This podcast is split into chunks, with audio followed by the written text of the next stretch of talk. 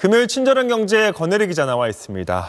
권 기자 다음 주부터 정부가 만든 대출 상품이 본격적으로 출시되죠. 네. 우선 이 신생아 특례 대출 이거는 월요일부터 신청을 받네요. 네, 그렇습니다. 그런데 이번에는 지난해 1월 1일 이후에 출생한 아기가 있는 부모들만 신청할 수 있습니다.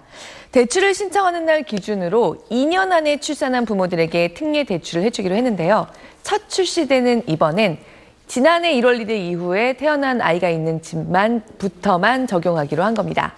2022년생들은 해당이 되지 않는 데 대해서 아쉬워하는 분들이 많은데 첫 출시인 이번에는 그렇게 선이 그어졌습니다. 결혼 여부와는 상관없습니다. 혼인 신고가 돼 있지 않아도 괜찮다는 겁니다. 반면에 지금 임신 중이다 이런 거는 안 됩니다. 아이가 태어나야 대출 신청도 할 수 있습니다. 어, 신청해 볼 수 있는 소득 조건은 부부가 합쳐서 연소득이 1억 3천만 원까지입니다. 맞벌이가 불리하다는 얘기가 나오고 있는데요. 이 신생아 특례 대출이 고안된 지난해 시점에서 통계청의 최신 자료인 2022년 기준으로요. 우리나라의 만 39세까지 연소득이 7천만 원을 넘는 사람은 전업주부 같은 분들 제외하고요. 이 연령대에서 소득이 있는 사람들 가운데서도 6.4%에 그칩니다. 그리고 가구주가 만 39세 이하인 가정의 연소득 평균도 6,590만 원이거든요. 이런 점을 감안하면 이른바 출산 정년기인 30대 후반까지 최상단의 소득을 올리고 있는 사람들을 제외하고 웬만한 맞벌이 부부의 경우 대체로 소득 조건을 통과하게 될 걸로 보입니다.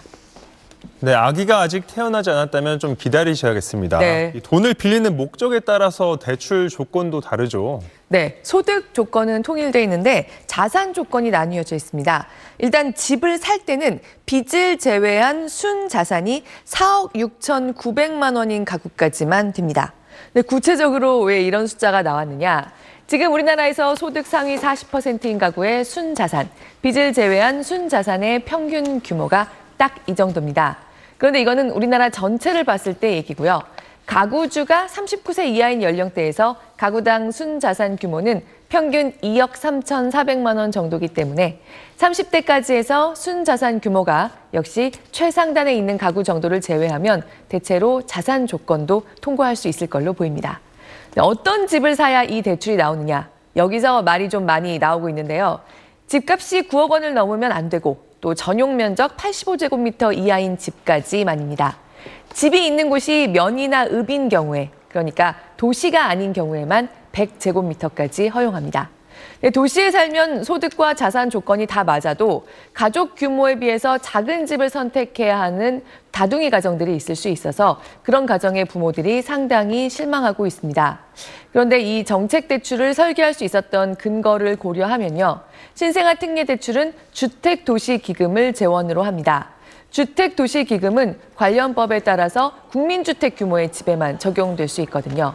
아예 이 기금을 쓸 수 있는 면적에 대한 지정이 전용 면적 85제곱미터라고 법에 정해져 있습니다. 그래서 그보다 넓은 집에는 이 대출을 내줄 수 있는 법적 근거가 없고 정부는 신생아 특례 대출을 위해서 법까지 바꾸는 거는 무리라는 입장입니다.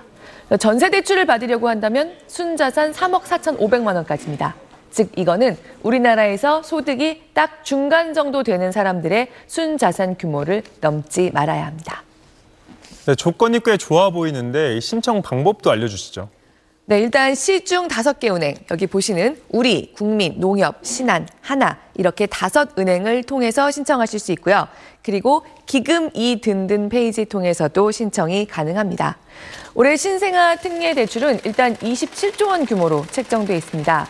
어제 발표된 특례자가 이제는 떨어진 보금자리론 계획과 함께 올해 정책 대출 규모가 40조 원을 넘지 않게 하겠다는 게 금융당국의 설명입니다. 그런데 사실 지금 주택시장이 얼어붙어 있기도 하고요. 신청할 수 있는 사람이 지난해 특례 보금자리론만큼 범위가 넓지 않아서요. 부동산 시장에 미치는 영향은 지난해 특례론 같지는 못할 거란 분석이 더 큽니다.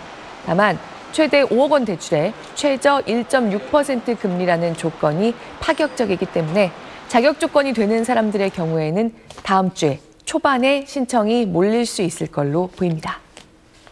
네, 이번 정책 대출이 저출생 문제에도 도움이 됐으면 좋겠습니다. 네. 잘 들었습니다.